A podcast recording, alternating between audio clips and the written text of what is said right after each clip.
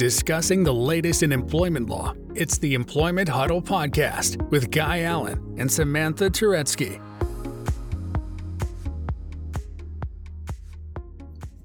Hello, everyone. Welcome to the next edition of the Employment Huddle podcast. Samantha, how are you doing today? I'm doing well. How are you, Guy? I'm doing well, and I'm extra excited because you're supposed to ask me why am I so excited. Well, you didn't give me a chance. You eh. just were too excited. You kept going. Ask me why I'm so excited. Why are you so excited, Guy? I'll tell you why, Samantha. Because it's not every day that our, in our employment world we get a game-changing employment decision that impacts everyone or almost every employer that has employees. And we got this decision, it was last week. The name of it is called McLaren. It's from the uh, M-C-L-A-R-E-N, from the National Labor Relations Board, which severely impacts severance agreements that employers give out to their employees. The linchpin of severance agreements, as most employers know, like what you want to accomplish, right? You want to get a general release. So if you give someone severance, you don't want an employee to sue you.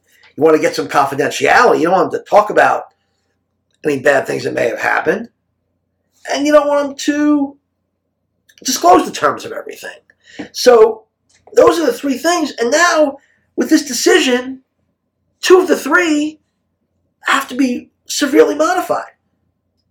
So we had to get on a podcast and talk about it, right, Samantha? Absolutely. I feel like right now is our time to shine as employment lawyers. Everyone is calling and emailing about this decision, what to do, how to how to go forward. And I just really feel like this is now our time to shine and we're getting the credit we deserve. Finally, right? Finally. So when things like this happen, I like to talk about it, stay in front, let our audience know what's going on and, and talk through it because, as you said, this is brand new. We don't really know what's going to come of it, but we're going to try to stay out in front of it the best we can. So, NLA, NLRA rights in general, right? Right. I feel like this has a lot of layers to it. Um, I don't think a lot of people are familiar with the NLRB, Section 7 rights. So I think we should unpack that for our listeners so everyone's on the same page and we can build on these layers because Right. it's pretty complicated. So, why don't you go first? Little explanation of NLRB, NLRA, what the deci- basically what this decision does to the rights of rights of employees. That's that's the bottom line. We don't have to over, overly complicate things. You know, the NLR, NLRA rights, Section Seven rights, uh, are, are there to really. Uh, protect employees and their right to talk about the terms and conditions of their employment with their coworkers, former workers, and really, uh, the- you know, the, the, public at large, and and or to assist the NLRB in investigations of uh, policies in, in the workplace. So that's what generally the Section Seven NLRA, NLRA, NLRA rights are, uh, are are about.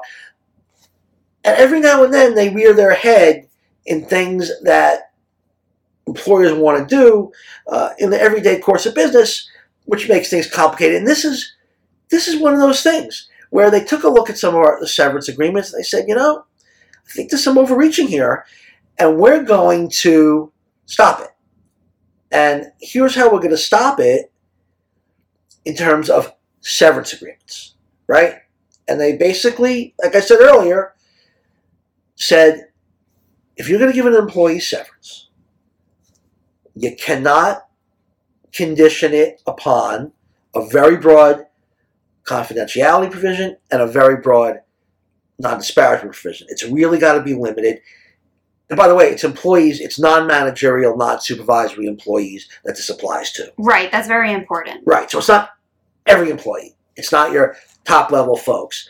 But if, if it's non managerial, non supervisory, the NLRB says, listen, if you're going to give an employee severance, it's got to be really narrowly tailored in terms of the confidentiality and the non disparagement.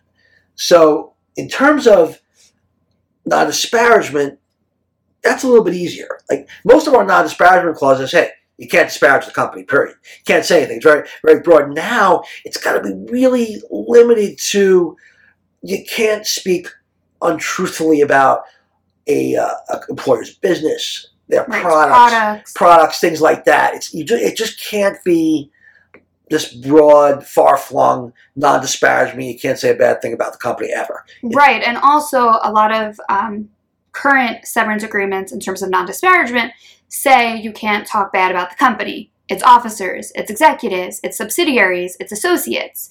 Where now the NLRB is saying that's too broad, even in what one the content of what you can say, but also who you can be limited to.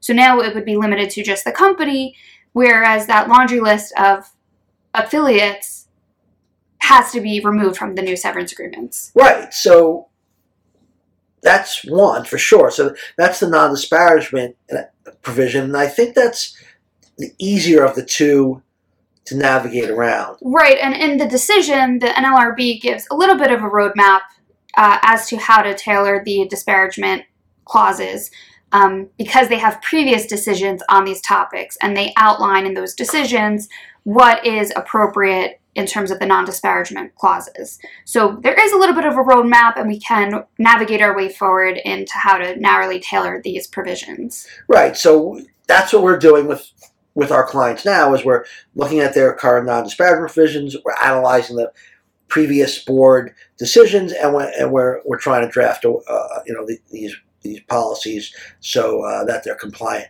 The confidentiality piece is harder. That's really a little bit more of an unknown. Uh, I mean, this you know employers would love to not have employees disclose the terms of a severance. That's that's the main thing, but you can't do that anymore. I mean, now now it's fair game that an employee can, uh, you know, disclose the terms of, uh, of of a severance agreement. So that that's probably the, to me, you know, the, the the biggest takeaway from it, and also. You know, employers also would like in, in these confidentiality provisions. A lot of them are drafted to say, not only can't you disclose the terms, but also anything, kind of any of the facts leading up to a severance agreement, or if there's any sort of dis- you know disagreements about policy or claims or things like that.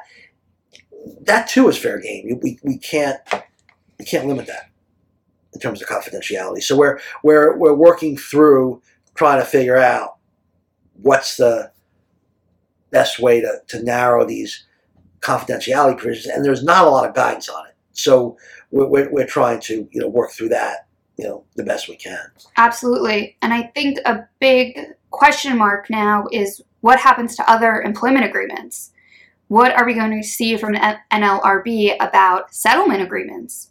Will this continue and bleed into those other agreements? Right. That's my biggest. That's my biggest issue right now, or concern for our employers. So, okay, severance agreement is one thing. You let somebody go. Here's a few weeks severance. The NLRB ruling applies, no question about it. We have to have a narrow dis- non-disparagement. We have to have a narrow confidentiality, and you know we're certainly limited. But what happens if you don't offer somebody severance at all, as an example, and you get a lawyer's letter that says so and so has been wrongfully terminated for whatever reason, and you say, and you, come to an agreement, say, okay, let's resolve this. We'll give you one month's pay.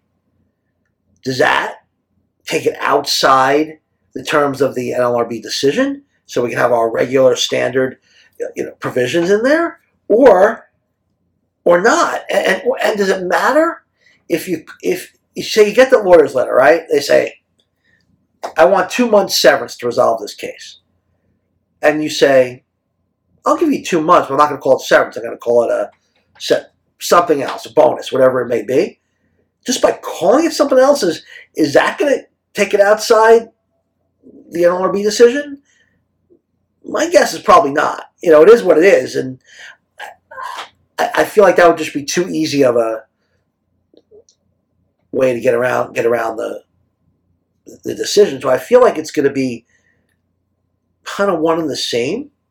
And, and I don't know how you feel about that. Right. I think this is the biggest conversation going on behind the scenes in our world between employment lawyers and law firms and just meeting of the minds to trying to uh, decipher what this decision really means.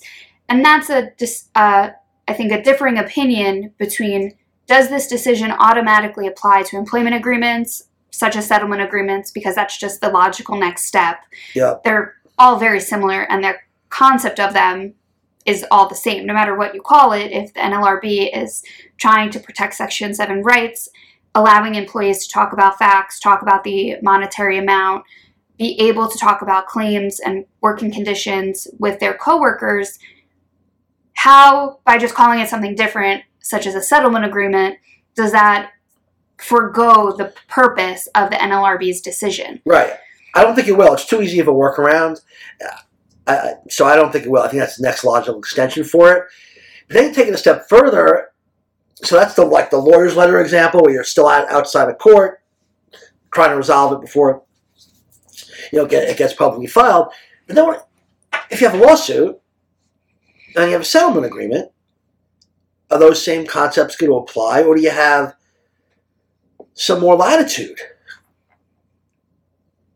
I'm not sure. You know, I, I, think just the way this is heading, as long as the composition of the board stays the same, I, think you're going to see very, very similar, if not identical, limitations on settlement agreements in, in, uh, in court cases. You think so? Right. I think you're I think you're right, but I think the other side of that is if you read the letters, the plain plain meaning of the McLaren decision, it is written only to be tailored to severance agreements. Right. So is it a fair argument right now for employers to say if if they're in the process of settling cases, whether it's through lawyer's letter or through a court case, for them to have the position well, this is a settlement agreement. The NLRB and the decision did not say anything about a settlement agreement. It said severance only, so we were going to keep these provisions in. Does that, I can just imagine that those are conversations that are going on right now between plaintiffs' counsel and defense counsel trying to settle cases and fighting over these provisions as we speak here today Right. of what should they do if they're both in opposition of these views. A plaintiff's counsel will obviously want to have Section 7 protections and, and argue that the NLRB decision in McLaren applies to settlement agreements today. Where an, a uh, defense counsel for an employer will say, well, it doesn't apply yet. We want all of our full provisions. NLRB did not rule on this yet. And I can just imagine these conversations going on right now. And, and how do you break through that if, if people are on such polarizing sides of how far does this decision go? Right. And I, I think at the end of the day, it's comes down to money, right? And and, and if a plaintiff is suing you and, and they're and they get a good settlement in their in their views and they want their money, they'll be more likely to acquiesce to the employer's view of, hey, we want these broad provisions. But I tell you what I would do here. I'll tell you what I would do. If I was the employer, we settled the case, and there was a, that scenario that you just you know went through, Samantha, about uh, these settlement agreements and, and what clauses should be in there. I would say, listen, we settled the case. You're getting paid. This is we're going to have the broad provisions in there, but we will craft what we call a disclaimer that says nothing in these settlement agreements can impact your NL, what is meant to impact your uh, NLRA uh, Section 7 rights.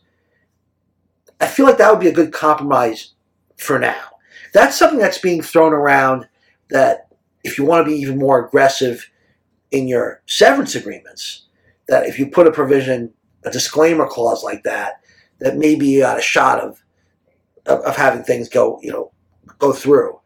It's definitely not foolproof. It's definitely not the ant like the, the end all be all answer. Certainly in severance agreements, but I think at this stage, if I'm settling a case that's not severance, that's in court, I'm going to still go for my broad provisions, and I'm going to put a disclaimer. I think that's where I, would, I think that's where I would land today. It could change, by the way, two hours from now. But right now, and if that happens, we'll hop on another podcast. But right now, this is where I'm going. I think. Right, and and I agree with you. I think that that is the proper approach. I just think, like you were saying earlier, the next logical step is that we will see a decision come down from the NLRB about settlement agreements, about handbook policies. We'll start to see this trend applied clearly in decisions about other agreements.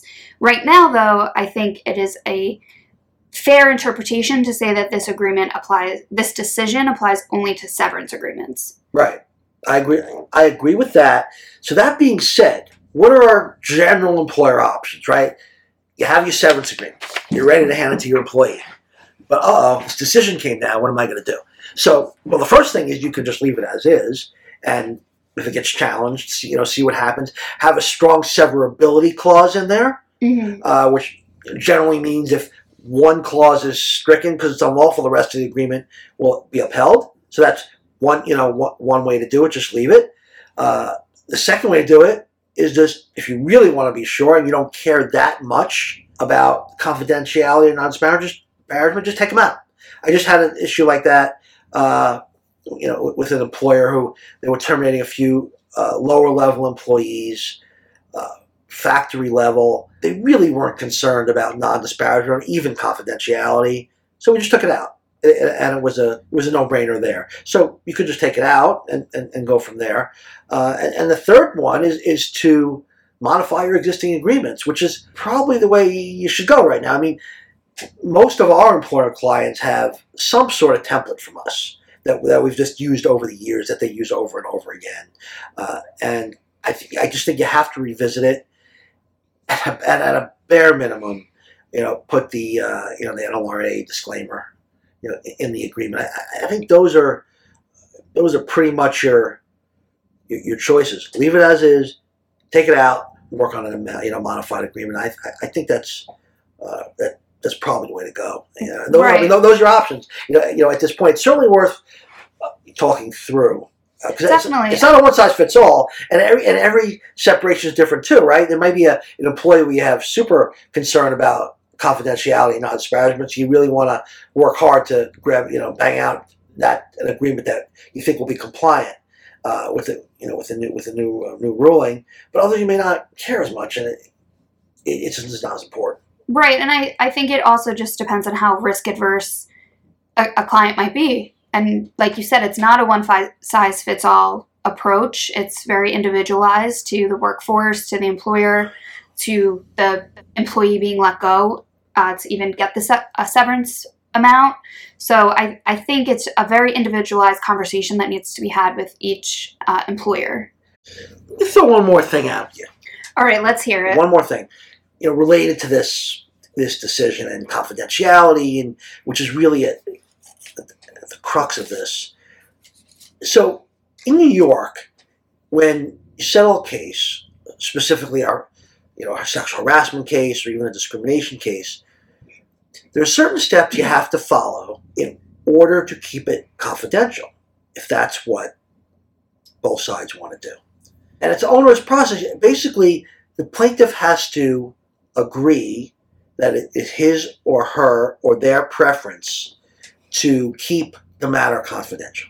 And there's the steps you got to follow. You have to write, basically called a 21 day letter, where you have to basically say to the plaintiff, we understand this is your preference uh, to keep this matter confidential, and you put in all the other bells and whistles that need to be there, and you send the letter to them, and they can't sign it for 21 days. It's unlike the age discrimination review period, which is 21 days to review, seven days to revoke. In that circumstance, you can use as little or as much as the 21 days. Here, you, there's no there's no wiggle room. They cannot sign it before 21 days. So you have to go this whole process, wait the 21 days, then they got to sign it within seven days. It's a it's a whole thing to keep it confidential, but it works right now. It seems to be working. The question that came to my mind is: All right, well, New York has this whole onerous process about how you keep things confidential. But if this NLRB decision is extended, certainly to settlement agreements, is that going to blow New York's thing, uh, you know, process to keep things confidential out of the water? It might. Right. It's a that's an interesting question that you raise. And I think the more that we dig in on this McLaren decision, we're starting to realize its very far reaching impacts across employment law and how it might differ across states um, and how it might pose a lot of different red tape and areas to work through for employers. Right. I mean, for sure. Right. Like right. Like anything else, you know, it seems like certainly in the employment world, it has a lot of tentacles to it, and, and you don't you don't know you know where it's going to end. So the bottom line there is, I think you just got to stay tuned to the employment huddle, and we will stay on it the best we can, and we'll keep as as these decisions arise or law keeps being made. Well, we'll just keep everyone updated the best we can. Make sense to you? It does make sense. I think everyone's just going to have to keep tuning in, and we'll all learn together. Yep, we're in it together for sure. Okay, so one other topic I wanted to talk about today before our water cooler talk, which you know is always my favorite segment, is the whole climate about non-compete agreements and, and what's going on in their, their enforceability, their, the ease of the enforceability, or more accurately stated, how difficult it is to you know, enforce these agreements. And we're constantly working with our clients, drafting them, making them you, know as uh, narrow as you possibly can. But I don't know how many you've heard, but the FTC is on the rampage to see if to try to eliminate these things, these non-compete agreements altogether. And like always, you know, there, there's certainly some um, dispute as to the applicability of the ban. Will it be imposed? Uh, things of that nature. So I know Samantha, you've been following it. Uh, what are your thoughts on that? So this is something that we've been watching very closely. It's something that was very big in the last presidential campaign trail. Um, definitely talked about a lot, and has been a Biden administration agenda item for quite some time. So now, like you just said, Guy, the FTC has come out with this proposed rule to ban non compete agreements um, in an employment. And so right now it's in a period of uh, notice and comment, which is where they give the public notice of this proposed rule, and members of the public can comment on this rule. So right now this period is set to end on March 20th, and to date there's over 8,000 comments. Um, and it's a very interesting process they'll review the comments they they'll respond to comments um, they'll use some of these comments to potentially tailor the law or change and redraft the law and the provisions um, or sometimes they'll just keep it the same. So what's proposed right now is a complete ban on non-compete agreements. And this would apply to employees of all levels whether it's your ceo who has all your secret sauce or your lower level uh, employees, which obviously with the caveat being that lower level employees don't usually have these non competes that we're talking about. Um, but not it would apply to everyone. Now, so I understand. So, it, it, as currently proposed, it's all non-compete agreements. The question is whether, and I'm sure this is a flurry of the comments, uh, is whether non-solicitation provisions and confidentiality provisions that are often contained uh, in, in these types of non-compete agreements will also be included in the ban, right? So just to be clear, non-compete agreements have a couple of different levels to them. You know, the first is and the most uh, restrictive is, hey, you can't go to work for a competitor. That's an outright non-compete, right? Then the second is you can't go solicit my employees. The third is you can't go solicit my clients or my vendors. And the fourth is you got to keep my stuff confidential. I mean, those are the four main buckets. Right. Are, are, are buckets two through four going to be included in the FTC, FTC ban ultimately? And that's what we don't know, right? Right. We don't know that for sure yet. We know that this rule bans the non compete in the traditional sense of you cannot go work for a competitor or maybe these few identified uh, competitors in our space. But the question mark is whether, like you said, does it apply to non solicitation of employees or um, clients? Does it apply to the confidentiality provisions? Right now, I think the employment world is leaning towards no, it does not apply to those two through four buckets. Um, to the extent that they do not infringe on the ability to compete in the market.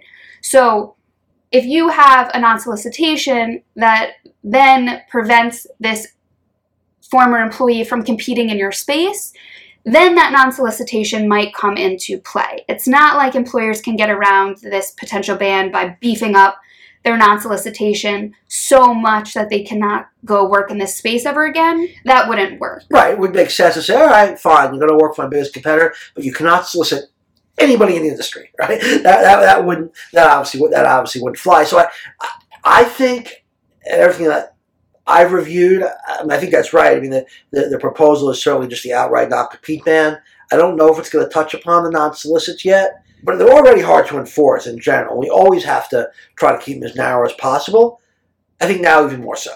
Right, and I think anyone who is entering into non-compete agreements um, should really stop and take a look at the agreement that they maybe usually use in their template language and try to get ahead of this so that they know that their non-solicitation provisions and their confidentiality provisions will hold up in court even if the non-compete section of it is is no longer um, okay to use. Right. Yeah, we, we just have to be really mindful of the climate that we're in. It was already hard enough to go into court and try to get an injunction or you know a ruling that someone shouldn't go work for a competitor or even solicit clients. I mean, we've had recent cases where our view was, all right, well, the non-compete would be hard to enforce, but we think we have a good chance to, to stop them from soliciting our clients. And we've had judges saying, no, this is just, we don't want to enforce this. This is, you come, we're coming off a COVID world. Eh, we have the FTC, you know, possible ban in place. We, not even a non-solicit is going to work. So it's already hard enough. We just have to be mindful of that climate. So when we draft these agreements, we really got to keep them, you know, uh, we got to keep them as really as narrow as we can. And, and even then, it's, it's, it's going to be uh, difficult. I guess the degree of difficulty will be depend on, uh, on what the FTC comes comes down with. But you're right. right yeah. And another interesting point of this ban is that it applies to both current uh, agreements with employees that currently work for you and also agreements for employees that have left your employment. So there are some steps that are written into the proposal of how an employer has to notify past employees that their agreement is now null and void if this rule were to pass. So it is quite interesting to follow along with. It will be a lot of work for employers if it does get passed.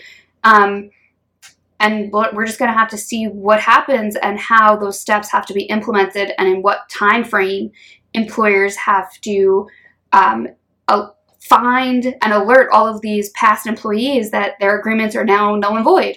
Right. So yeah, it's it, it's it's tough times, slippery slope. But as usual, we here at the Employment Huddle are there for you.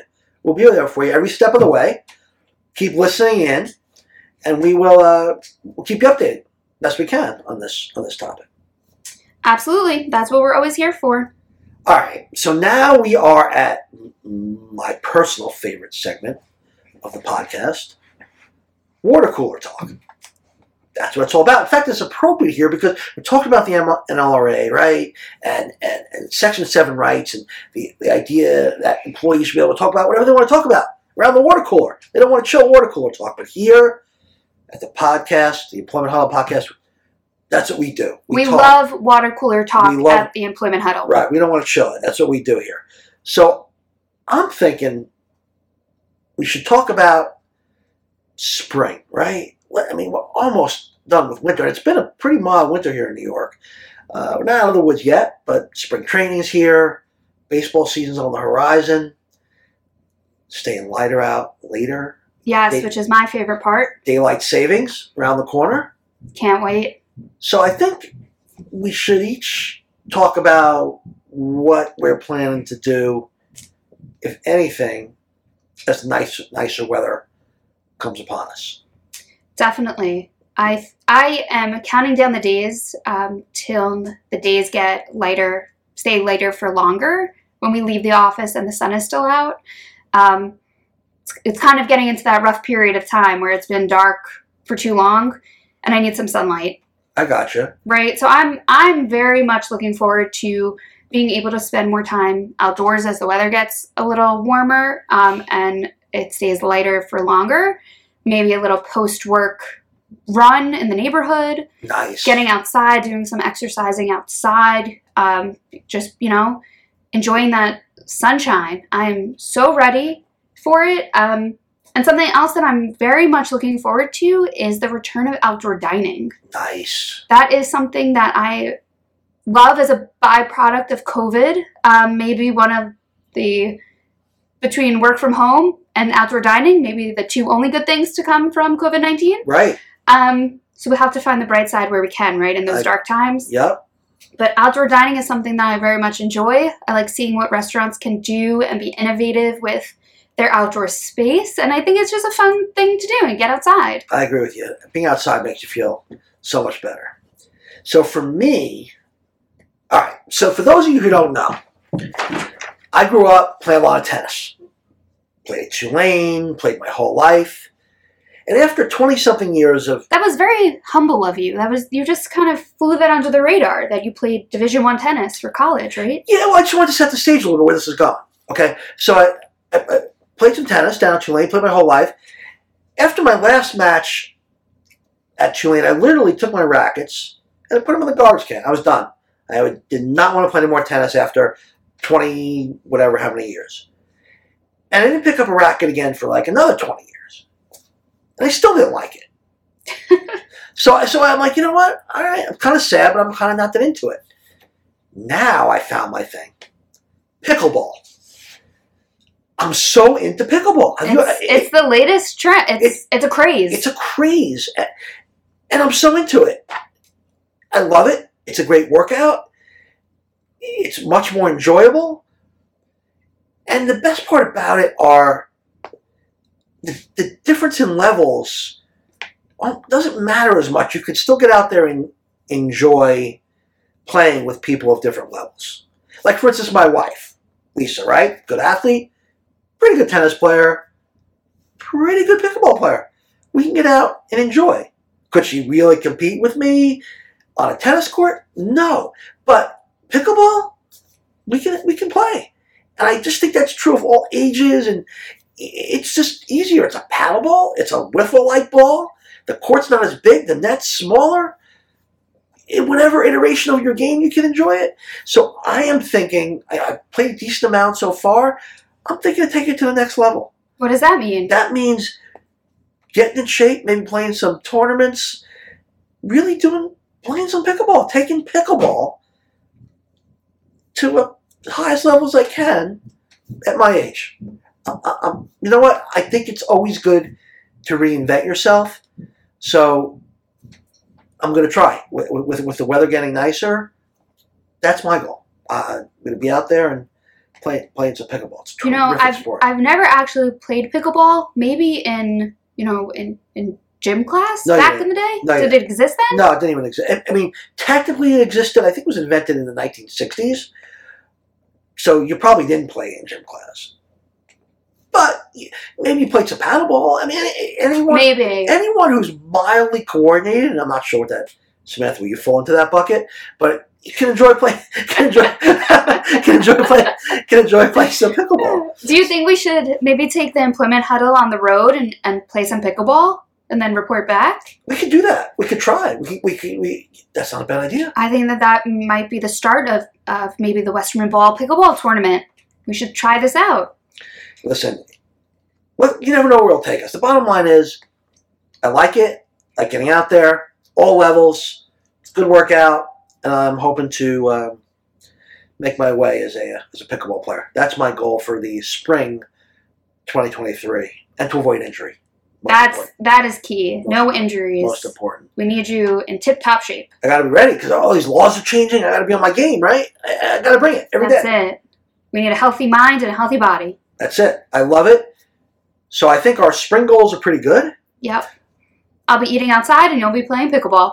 Um, how about this? I'll play some pickleball and then I'll meet you outside for dinner and a drink. Perfect. So we will see you at the next Employment Huddle podcast. As always, thank you very much for joining us. Samantha, have a Thank great day. you. Have a great day.